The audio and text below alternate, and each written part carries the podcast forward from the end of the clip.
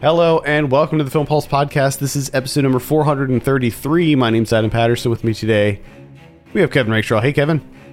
Oh, hi. Staying warm? Staying warm up oh. there? Oh, yeah. Nice. Oh, yeah. I got. You All bundled I got, up? I got cardigans for every day of the week. Oh, yeah. Which, guess what? Not enough cardigans. Is there get more. ever, is there ever enough cardigans? Mm-mm, there isn't. Uh, this week on the show, we'll be reviewing Joel Coen's The Tragedy of Macbeth, which is out now in limited release and on Apple TV Plus. Also, be going over some of what we've been watching on the watch list, and this week's new releases in theaters, VOD, and Blu-ray. Thank you so much for joining us this week. Please remember to review us on iTunes if you get a moment. That would be very helpful. Uh, just one bit of housekeeping. New Save by the 90s is going to be recorded later today, and then I hope to have it up sometime towards the end of the week this week. So stay tuned for that. We're doing Y2K. Oh, yeah. That's our theme is Y2K. Going to be discussing that. We watched some Y2K preparedness videos. Uh, it was a good time Nice. yeah, so stay tuned for that. I know that I announced a few weeks ago that I'd be moving that feed over and just doing everything on one feed, uh, but I kind of decided to hold off on that for now, just because it's a kind of a hassle, and it's yeah, it, it- it's gonna be require too much, I think, to move everything over. So for now, everything's going to be separate. Let's go ahead and jump into the tragedy of Macbeth. I have a synopsis here if you're not familiar with Macbeth. A Scottish lord becomes convinced by a trio of witches that he will become the next king of Scotland, and his ambitious wife supports him in his plans of seizing power. Uh, Kevin, we'll start with you. What were your initial impressions of the tragedy of Macbeth? Uh, overall, I like this. I enjoyed this, especially because of it being Macbeth. Um, when it comes to film adaptations of Macbeth, for me personally, I've seen this story so many times that the story doesn't really concern me much at all at this point. Like it's always the same mm, Right. Yeah. honestly you know so really what it comes down to is what what is being done visually and i gotta say i like the visuals of this movie because I, my brain just kind of goes to autopilot when it comes to you know the dialogue and the story the narrative and everything. Because i you know i know what's coming. I know what's happening you know well-worn territory for me. So it ultimately comes down to visuals and man there's some really solid visuals in here. Just the overall aesthetic of this movie. Just it hooked me Here's the thing. I, I agree that the visuals are strong in this, the performances are strong. But I went into this movie like kind of already knowing that that was going to be the case. So there weren't Mhm. any surprises for me in this movie. Like everything was exactly how I expected it to be. I was like, okay, well, I suspect that they're going to be, you know, doing the iambic pentameter, which I hate, by the way. Like I just can't I just can't deal with it. Um, I knew that that, that we were going to see some really incredible performances from Denzel Washington and and Frances McDormand, and we got that. And I knew that the black and white was going to be really nice. I knew that the cinematography was going to be like some next level stuff. Uh, Like at least I had a good feeling, and all of that, all of those expectations were met. My problem is that like I just didn't feel like there was anything for me to grab onto here. Like I I didn't think that there was anything different or new or anything that like really kind of perked me up that that was beyond my expectations or even just diverted them in any way, good or bad. It was just it was for me it was just so middle of the road like I feel like if if you're going through like an Oscar bait checklist, like this is probably like hits every single check mark almost just because it's just so I don't know. I feel like maybe maybe in a lot of ways it, this movie plays it too safe or something. Um, I, I- agree I with do- you. I do agree with you that like the visuals are great and everything. I actually thought that some of the visuals were pretty bland. Um, not necessarily the cinematography itself. I mean, I particularly liked the black and white, and I liked a lot of the lighting. I thought was just incredible. But like the the sets themselves, um, a lot of times very, felt very stagey to me. Like yes, and and very stagey and very Spartan. Yeah, and, and like very minimal. Like there's a lot of just everything in this movie is like very minimal. Um, which you know is is fine if you're into that kind of thing. For me, I felt like the the minimal set dressing and the the minimal set dressing mixed with the dialogue mixed with the the story that I've encountered a million times over made for a a somewhat kind of banal experience viewing experience for me so yeah, just I, and I can definitely see that. If you know, if people have that criticism, I can definitely see where they're coming from and agree with them for the most part. Because I do kind of feel that way in the same way. Uh, I think the visuals for me did enough to keep me hooked throughout, and the fact that this movie is doesn't really it, it's not uh, it's not drawn out, which no. is nice. I was it's just you know it's just it's brisk. Yeah, I was concerned about that. I was like, oh god, if this is like two and a half hours long, I'm gonna I'm gonna lose it. I'm gonna lose my shit yeah. if this is like two and a half hours long. But it's like it's less than two hours, and yeah, it doesn't. I feel like it doesn't overstay its its welcome. It does a good job of adapting the story. Um, there are certain aspects of it that I liked. I, I noticed that on Letterboxd, that the, one of the main things that people seem to be highlighting is uh, are, are the witches, and I did like what they did there. However, just in like briefly skimming over what people were saying on Letterboxd as I was watching this, I was kind of amped up for the witches because it seemed like everybody was kind of really, really uh, bumping them, and uh, so I was expecting something crazy and uh, so I was a little bit let down with how like kind of normal they they were, but I did like that whole the beginning part where she's like contorting on the oh, on yeah. the battlefield and, and all of that stuff. Like that was awesome. I think that's where this movie really excels in terms of visuals.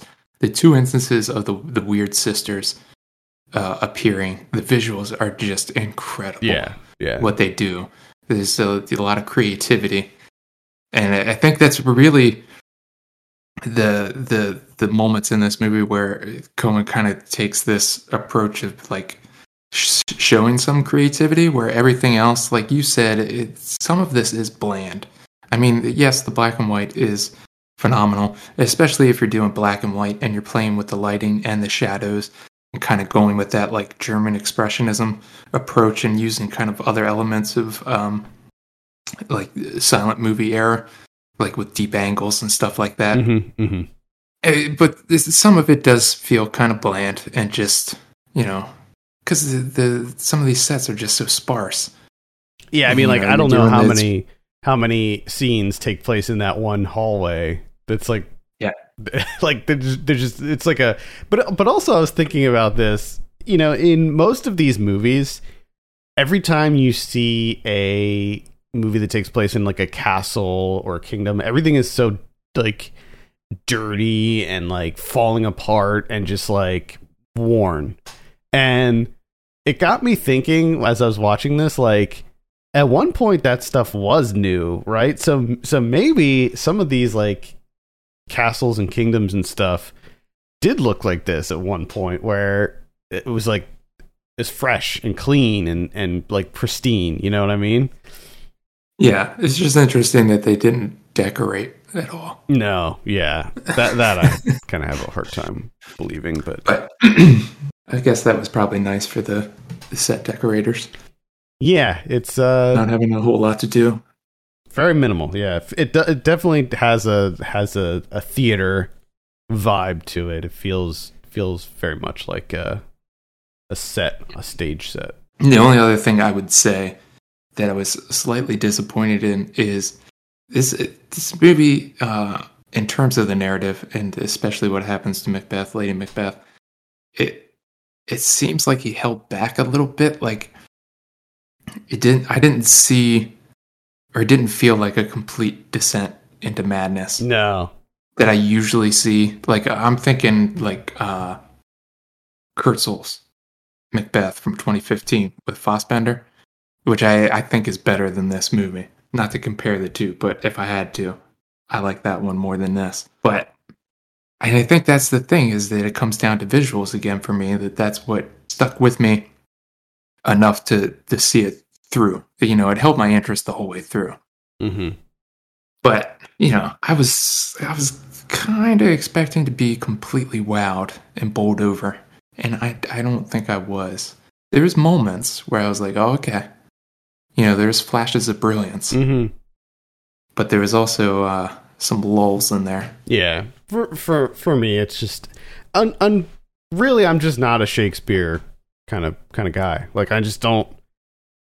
I, I like I just feel like I'm done. I think I think sc- like high school or maybe even middle school, whenever we dove into Shakespeare, I feel like that just kind of ruined me on it when we would like do these deep dives into Macbeth or any any of the other plays and like analyze every line and like learn all about each one like that just i don't know i think i feel like that just kind of ruined me on shakespeare. And i think that's a that's a big thing for me too which i've talked about before but when they do like you know straight lifting of Mhm. the shakespearean text none of those words sound like words to me. And just even them to get like it's just it's just ambient noise. gobbled gobbledygook. I, yeah. I like it, it sound to me when even what like Denzel Washington is reciting his lines, you know, Brendan Gleeson, whoever it is, Frances McDormand. Like honestly, I just hear a box fan. it's it is That's kind of what it is to me. Uh, uh, yeah, it's interesting because like you know what they're saying, but at the same time it's like the way that the the dialogue is presented, it it really does just go in one ear and out the other. It's it's pretty wild. Yeah, which that is just a complete personal thing, but it is very bizarre to me that it's just I, I just hear a, like a low steady hum. it's just white noise to me. I think that I think a lot of people feel that way. I mean, I, I certainly do as well. Th- this movie also made me come to the realization that I'll be dealing with Shakespeare for the rest of my life. Like I will never I will never be able to avoid Shakespeare. Like this is not the last time I've seen Macbeth. And it's like it's kind of depressing for me to think that like I'm probably going to have to deal with Shakespeare again in the near future. Like I will just always have to deal with this fucking guy. Which I don't think would be bad if, you know, we got some, you know, some variety, some other plays. But Yeah, it I mean- always seems like people want to do Macbeth. And it's like, all right, man, we this is how many times now? Yeah, I mean his I mean all of his stuff has really just been done so much, but and, and look, I understand like the his influence, Shakespeare's influence goes far and wide. Like I don't even think it's like we can't even perceive how much influence he had on all oh, Yeah. all of art. Like the dude is prolific. I mean, maybe the most prolific. And I completely recognize that, but at the same time I'm just sick and tired of Macbeth, Hamlet, fucking Romeo and Juliet. Like I'm just done with those those stories. Yeah, I hear you. Now, but but of course, like I understand that there's going to be a lot of. I mean, there's there's still like a lot of movies that come out that like they're they're Macbeth, but they're not Macbeth. You know, like they're taking the story of Macbeth and twisting it and making it something Yeah. new. Which- and Those uh, those to me are interesting when you it, and that's the thing when it comes down for me if you're doing Macbeth there's got to be some creativity. Either you're going to play around with the setting the characters themselves you know something where you're going to change it but still essentially keep the core there. Going into this I knew that they're not doing that you Mhm. know based off of the trailer. They're doing a straight adaptation of it so for me it's like okay if you're not doing anything in terms of the narrative or the dialogue characters setting on any of that stuff you're keeping that all basic and and true to the original you got to do something visually and thank god that he at least did that because if you don't do that, it's just like, what the hell's the point? Why? Right, why yeah. make you know? I mean, movies like this are they completely are dependent on the visuals and the performances, and yeah, both of those are very good in in this. And I think, like you, I think that that is enough for a lot of people to give this a recommendation. But just for me, it just wasn't quite enough. Um, so unfortunately, I just was not just not too into Macbeth. It was just too. It was exactly what I thought it would be, and I just I don't know. I guess I found that to be disappointing. To be clear, though, there were a number of sequences that did perk me up, and I was like, oh wow, like that looks phenomenal. So it's not like it's a a bad movie or anything like that. It's not a bad ad- adaptation. I think that now it's been many years since I actually read Macbeth. Uh, but it seems like Joel Coen did a really good job of adapting the the story into into this. It's not a, a, a straight adapt. It's not hundred percent, but um, which I think is is good. But uh, yeah, he's so. I mean, I think he did a good job adapting it, and it's. I think it's interesting that this is a the first Joel Coen, you know, single. No Ethan. Yeah, So that's kind of interesting. Ethan was just like, why? There's already there's already like 89 Macbeths. Why? I did see a headline like, that said like own. it, it said something about like why Joel Co- Coen couldn't direct Macbeth with his brother or something like that. Or he said like he couldn't do it with his. I don't know what. I didn't read it because I don't really care too much, but that would be kind of interesting if Ethan Coen went off and did his own Shakespeare adaptation. Like That would be fun if he they both did their or own. something. It'd be even better if they both did their own Macbeths. and it was They- they both did. Macbeth to see who did who That- came out. That would be kind of funny if they each did Macbeth, and it was like a contest between the two of them. Yes, and they, that would be I would that would be interesting to see and open on the same weekend. See what happens. just, just see, yeah, that would that would have been.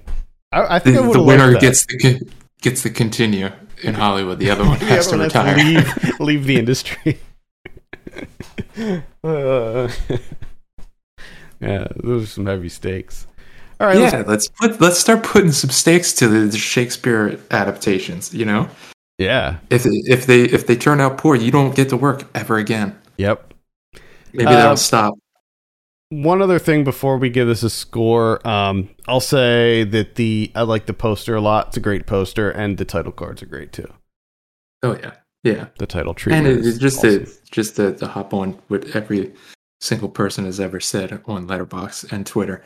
Kathryn Hunter as the Weird Sisters are definitely the the highlight of oh, this movie. Oh yeah, oh, just yeah. everything with the Weird Sisters is great. Yep. Yep. All right, let's go ahead and give it a score. Uh, I'm at. This is really hard for me because, on one hand, you do have those amazing black and white visuals and really incredible performances, but at the same time, I just I got to go with my my gut, and my gut says that this is one that I will quickly forget and never revisit. So I, I think I'm gonna have to give it a five. Wow, wowzers! I give it a seven and a half. There you go. Tragedy of Macbeth is available on Apple TV Plus right now, so you can check it out on there. Uh, let's move on and talk about some what we're watching. Uh, why don't you start us off because I don't have my list pulled up.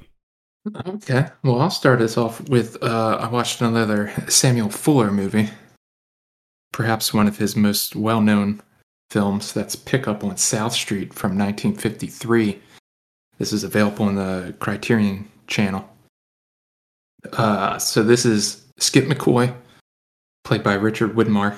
He's a pickpocket, and he inadvertently steals some government secrets from a woman's purse on the train.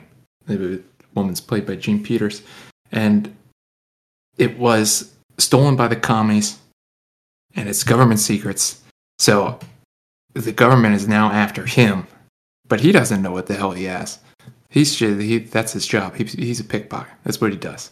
So now everyone's using their resources, police department, the government, trying to catch this low level pickpocket guy. Uh, and in order to to find find him, sniff him out, because time is of the essence, they bring in Thelma Ritter as a character named Mo. She's an older lady. She's an entrepreneur. She sells ties. She's a hustler, and she knows like the modus operandi of every single pickpocket in the city. So, you know, she makes some money they have to tell her like what the guy did they, what did he use a newspaper what hand did he hold it in what did he do this and that and she's able to tell them who the who the pickpocket is because she just knows all this stuff. She gives a phenomenal performance. Pretty much everyone does but her her performance in particular her character and the character arc is just it's really incredibly tragic in this movie. But I mean, everything about this is just this movie's firing on all cylinders. It just like it looks phenomenal. The pace is fantastic. All the performances are great. It's just oh man, this this sucker. Whew, this is a good one. So damn good. The slapper, the slaps. Oh man, if I was one to use that as a descriptor, but I can't because I'm almost forty. I would say I would say that. I, I, don't think I've ever used that as a descriptor, actually. No, you'll never hear me use that or say something's lit. No, I think at a never. certain point, you're just like when new words come out. Yeah, you're just you're just, you're just exempt. I'm not like you just you don't. You can't. It sounds so terrible. Yeah. Yep. Uh. All right. I saw Cliff Walkers. This came out uh this past year, and it is uh it's directed by uh, Zhang Yimou. This is the guy who did Hero and House of Flying Daggers, Shadow, and The Great Wall. So pretty pretty prolific Chinese director. And this is a uh, kind of a espionage thriller where you mm-hmm. have this um, it takes place in the 1930s and it's about a team of secret agents basically that uh, are trying to t- carry out this this mission. They, so they go to they go to Russia. They get trained as like these special forces agents, and then they have to infiltrate this uh, Japanese prison, basically. And the whole movie is just them trying to carry out this mission and it turns out that there was uh, an imposter among them, and you have double agents, triple agents in this. Mm-hmm. There's a triple agent, and it's just full of twists and turns. Nobody can trust anybody. People are getting killed. People are getting ratted out. Uh, not a lot of action in this, but when it does hit, it's it's pretty pretty fun. It's it's way more subdued than something like Hero or House of Flying Daggers. There's no like crazy outlandish, you know, wire work or anything like that. It's it's very grounded. Uh, but I had a really good time with this. I like movies. I like espionage movies that have lots of twists and turns and double agents and stuff like that. And there's plenty of that in this. Like it's almost hard like at the beginning, it's hard to tell what what is even going on because everybody dresses the same. So all of the agents, like men, women, everybody on every side, they all dress in like the 30s attire, so they all have black trench coats and fedoras. And you just you have no idea like who's working with who and what teams there are because there's like multiple teams and there's this really great scene that takes place on a train, and you're just like, what the fuck is going on? Like, who? Wait, wait, this? They're writing like secret messages, and like those messages are getting erased and replaced with false messages, and it's just, uh, it's really good. I, I enjoyed it a lot. Cliff Walkers is the name. Looking forward to that one. Yeah, this was on uh, Raul's list. Yes, that's right. I, I knew it was on someone's list. Yeah, this was on his list, and I think it was like very high up. Was it number one? It might have been number one on his list. Might have been. It was. It was number one. Yeah. There you go. Well, I watched a. I finally got around to watching a classic, and that's Planet of the Apes, the original, 1968. Mm. All the apparently all the Planet of the Apes movies are on HBO Max. So finally got around. I'm gonna I'm gonna do this series Oh wow. of films. So I started with the first one, you know, which is it's kind of tough because even though I haven't seen it, I know it. Right. Yeah. you know it's what I mean? Like it's it's yeah. I you know, know, the, twist. twist and all that. Yeah. I know most of the dialogue. Mu- much of it has been sampled in hip hop, and so it- you know I pretty much know all of this. But some things that I didn't realize. Uh, one is their their crash landing sequence of them coming, you know, crash landing on this planet, and they don't know what planet it is. But just the sequence of that is really phenomenal. The way that it's shot, and it's really kind of trippy and really impressive kind of experimental in a way. Uh, you know, this crash landing and everything, and then them escaping from their ship on this new planet. All of the the terrain, like the landscape shots and everything, are just they're incredible. Like the scope of it is just it's massive. So a lot of that it was kind of surprising. I was pretty well surprised too, just by like the world building and the environment itself. Of like when they finally get to the apes and like their their settlement, you know, their community and you know the buildings and everything. And it's just really, I think, top notch world building going on. The one of the other things that I didn't quite know is that, uh, and I kind of get it. I realize what they're going for here, but the astronauts that are on this mission are like they did not send their best and their brightest especially Charlton Heston, who makes no sense whatsoever as like the lead. Like he has no curiosity whatsoever. Like he's not a man of science. like he's just a dude that smokes cigars. Like they let him take cigars. He's just smoking them inside the spaceship. Which seems like you wouldn't do that, but whatever, it's the 60s. And it's just it's kind of funny, but you know, you you you get what they're going for because, you know, man is supposed to be it's kind of the you know he's kind of the stand-in for the the entire human race and how bland they are Uh, it's just kind of funny to me because they land in water this huge wasteland desert and these three guys just fucking dumb as rocks are like let's not follow the water any explorer will tell you follow the water that's where you're going to find life of course. Let's follow the river out. Plus, you're by water. Good, right? No, they immediately trek into the barren wasteland desert where nothing exists whatsoever. And then, of course, they're like, oh, we only have this eight ounce thing of water. Oh, man, what are we going to do? And it's like, you fucking idiots. Fucking morons. Get with the program. Well, I'll be interested to see. I've never seen any of the sequels. I only saw the first, just the the original. So I'll be interested to see like where this journey takes you. Yeah, I'm pretty, I'm pretty excited because I was kind of surprised at like how much I enjoyed this movie, especially like the the craft of it. I was kind of taken surprised by that. I mean, a lot of people like the sequels and stuff too, but I mean, I I don't know how many uh, there. How many of them are there? There's It's too one, many. two, three, four, five. Oh man. Looks like there's five, maybe five. And then there's the 2001 one with Mark Wahlberg, and then three of the gonna do that newer one. ones. I'm not doing the Wahlberg one. No, that's garbage. I'll skip to the other one The new ones are good. isn't yeah, that's what I thought. I'll do those. Yeah, the new ones are actually quite good. I really like those. I think you'll like those. All right, uh, let's see. I saw a movie called Meander. This is uh, it's a French film. It's directed by uh, Mathieu Turi. Premise of this one is a a woman is uh, she she wakes up in what is essentially like a ventilation shaft and she doesn't know she's not exactly sure how she she got there.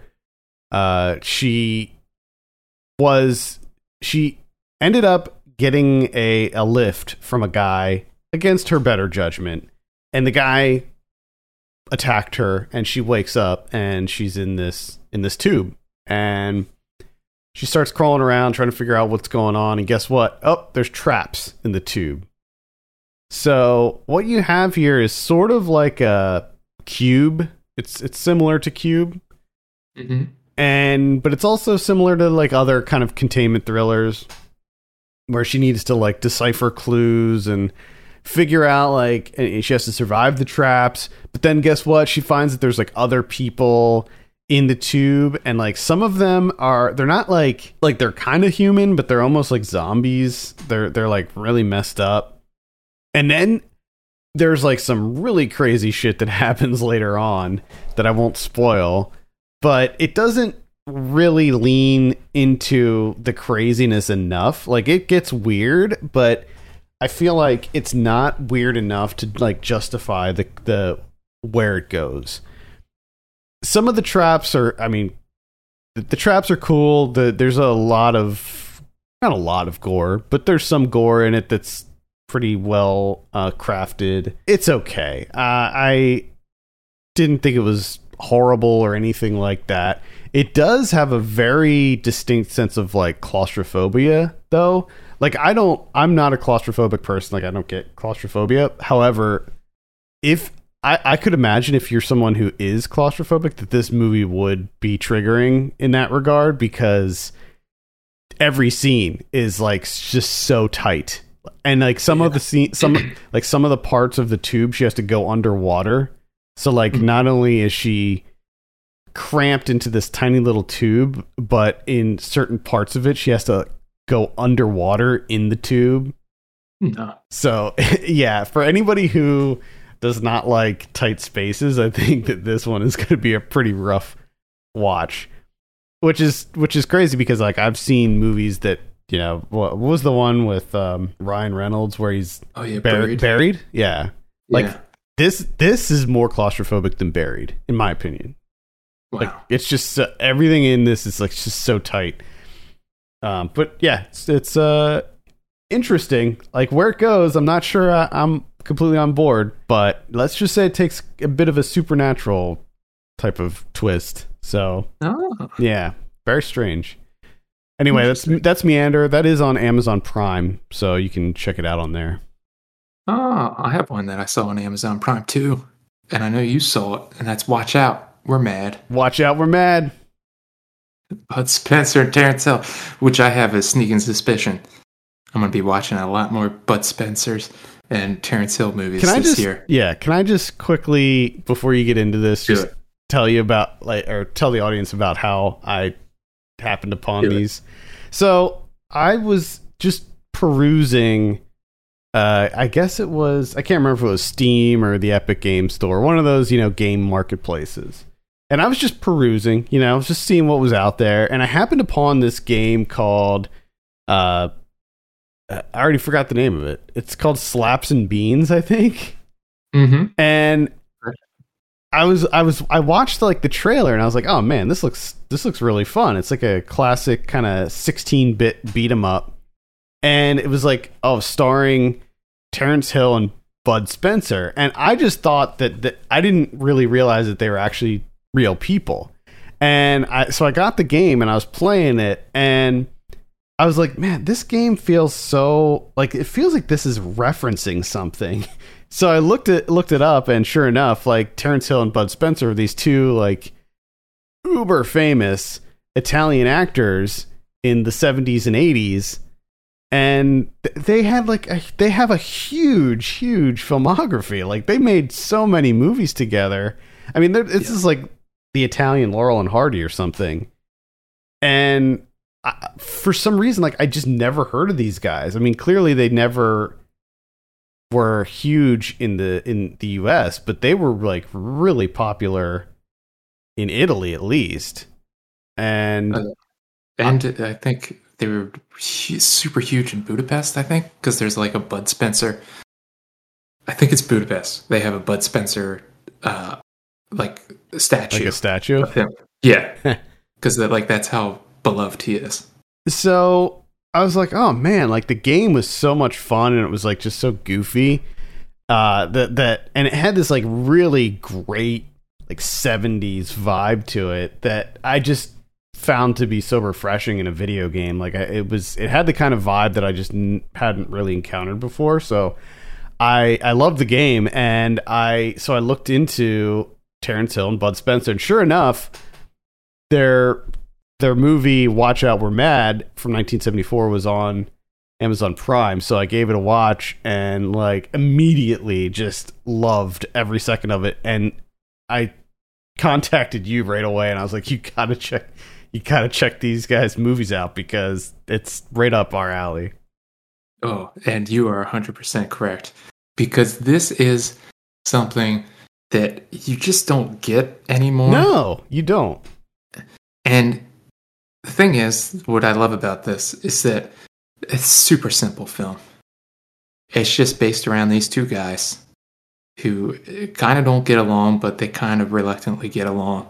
Uh, they're two like rally car racers. They win a dune buggy because they tie in this race. they win a dune buggy, so they're trying to figure out, you know, who gets the dune buggy. Got to come up with something else. Maybe eat hot dogs and drink beer. First one to stop loses the dune buggy. But you know, they're doing this at an amusement park. The gangsters come and just want to splat cars, and I love their justification for it because they just gotta. They gotta splat the They car. gotta splat the car. Yeah, I love that that one scene where he's like, "I gotta splat your car." Yeah. So Uh, why? And he's like, I gotta, you know, I'm a gangster. This is what I do. I was asked to splat cars. I'm gonna splat your car. So they get their buggies splatted and they decide to go to the head gangster and say, Hey, you know, you got until Saturday to give us a new dune buggy. It's gotta be red with a yellow tarp. You know, we need a dune buggy. And of course the gangster's like, No, I'm not giving you that. So the rest of this movie essentially is just them being like, okay, we got to prove to them that like we mean business. So it's just them slapping and punching the shit out of people. to be like, we're serious. Give us a dune buggy. And of course, you know the gangster that is like a huge baby, like a, he's a man baby. He wears pajamas and everything. And his sidekick is Doctor Loomis mm-hmm. and they end up spending like it's probably 20 times the amount that they would spend on a dune buggy in order to try and not give these guys a dune buggy yeah. and it's just it like the choreography is incredible like i was really surprised by that especially the set pieces like it's there's the deadpan humor there's the physical comedy there's actually good choreography in the fight sequences they do a lot of different stuff bud spencer is hilarious because he's just this like mountain of a man He just bonking, head bonking. I love, I love the sound effects, man. Like the the sound effects when he he does the the move where he, he just rams the top of their head. So he's just mm-hmm. punching the top of people's heads, and I love every slap that he does. He does this open palm slap, and it just sends people flying every time. Yeah. And I just love the set pieces of this too, especially the the end. Now, I think the gym fight is like one of the coolest things I've ever seen. It's yeah, I love the gym. a great fight. mix. It's a great mix of choreography and comedy and just like using the surroundings and everything. But the end set piece is just phen- like just a room full of balloons. Let's oh my god, yeah. Why not?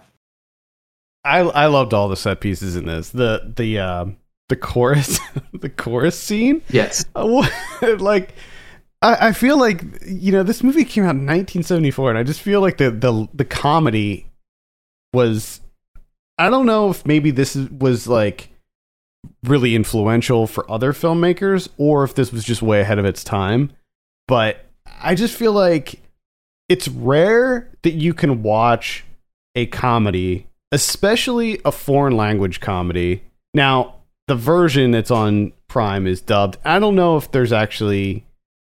I don't, know if you can find these like in the original language or not, but um, anyway, my my point was like it, it's hard to f- find comedies that are old and foreign to be funny in a contemporary time. Like there's just Yes. There's there's things that like you know different different countries have different styles of comedy different tastes of comedy and you know it doesn't always translate well and like older movies not all. I'm not like trying to generalize or anything, but a, a lot of older comedies just don't have the same, you know, punch that that comedies now have, and, and it's like a, you know, it's it's an evolving thing. Comedy is an evolving thing, and this movie is genuinely funny, and I just I don't know, I, I just had a blast with it. I um. I also saw Double Trouble, but I'm not going to talk about it uh, this this week. I think maybe because I know that you're you're probably going to catch up with that one, so we'll we'll talk about it together. Oh yeah. oh yeah, I know. I am. I'm very excited. Yeah, I mean this year, Watch as many of these as I can. yeah, this year I think is going to be the year that like my year end Letterboxd list for 2022 is going to be like most watched actor is going to be Terence Hill and Bud Spencer. I think Oh, without a doubt. because I'm I'm gonna I'm gonna go in hard on these guys because their stuff is just so good. It's just so good, and I can't believe that I'm just now discovering them. I know. because they seem like they're huge. Like they seem like they're really famous, and I'm just now finding out about it.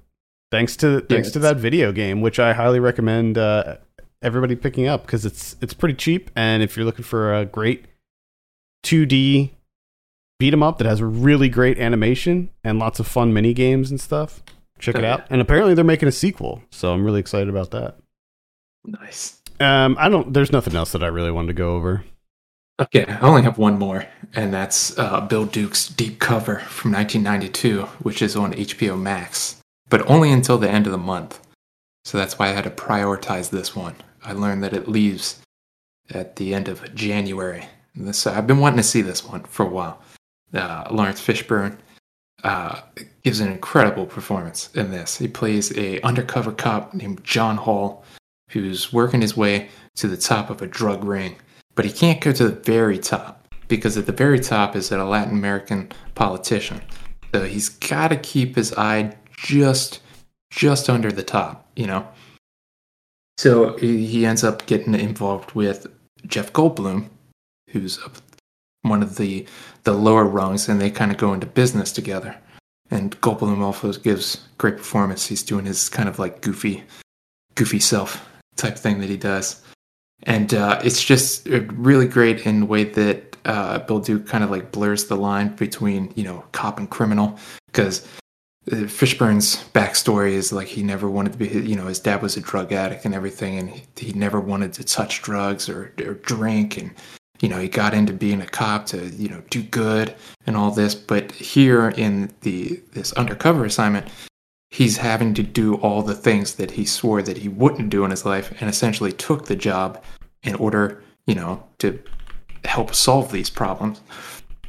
So it's one of those things that uh, really highlights like the naivete of everyone involved in the war on drugs that uh, exists below that power line, where essentially they're just expendable pieces in this kind of like funny game for those in power and it's just it's phenomenal. This is such a great movie. Uh, it's got an incredible early uh, '90s soundtrack where you got that kind of like hip hop using kind of like pre-industrial music sounds. Oh yeah, I know exactly. yeah, I know yeah. exactly oh, what got, you're talking about. It's got that throughout, and some of the dialogue is kind of comes across as like rap lyrics too at times not always just occasionally in certain aspects. And it's just like the everything that's going on in this is just it's great stuff. And i can't believe i haven't seen it until now. Well, I've never seen it either, so I'm definitely gonna have to watch it before it leaves HBO Max. It's so good it is so good Yeah, um, I'll make a point to check that out this week. All right, let's see what we have in theaters. There's only one, Redeeming Love. what Yeah, Redeeming Love. It's the highly anticipated film based on the best-selling novel. So, really yeah, you weren't anticipating that wasn't on your list. Redeeming Love wasn't on your 2022 list. a retelling of the biblical book of Isaiah setting against the backdrop of the California gold rush of 1850. Sounds like a, a classic in the making there. mm-hmm, mm-hmm. Well, let's see if uh, VOD is is gonna be better for us this week. On the 18th, we have Jack in the Box Awakening. This is the highly anticipated sequel to Jack in the Box. Mm-hmm. So, uh, Lawrence Fowler returns with his second installment of the heart-stopping horror. Man, so much anticipation. Yeah, that's on, that was on my list. weekend. Yeah. Uh, we also have Ditched. This is a, another horror movie from the looks of it. Desperate to escape an overturned ambulance, a group of paramedics are trapped with violent prisoners. Oh boy. Yeah, so I don't I don't know if that's a horror or a thriller or what what it is. Let's see. We have Nocturna sides A and B, so it's like a twofer. Okay. So Two movies. Nocturna side A Hmm. is the Great Old Man's Night, and then side B is Where Elephants Go to Die. Huh. So what this is is it's it's the same story, but like told in a different way. So it's the same director, and he it's like the same thing, but like one is kind of more conventional, one's like more surreal or something. Yeah. I was thinking I don't know if this this movie is is what this is, but I was thinking about like that concept where you have two movies that are just the it's the same movie but it's just from a different perspective. And like I was thinking like that might be a a cool that might be a cool idea for a movie. Or, or two They did movies.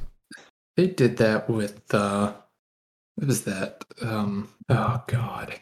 Disappearance of was it Eleanor Rigby? Yeah. Oh yeah. Him and her. That's right. Yeah. Yeah. I mean it's a it's it's an interesting idea if you can pull it off. Yeah. I was thinking in, so this is like about a um follows a nearly 100 year old man who on his final night on earth fights for redemption from his life's misdeeds.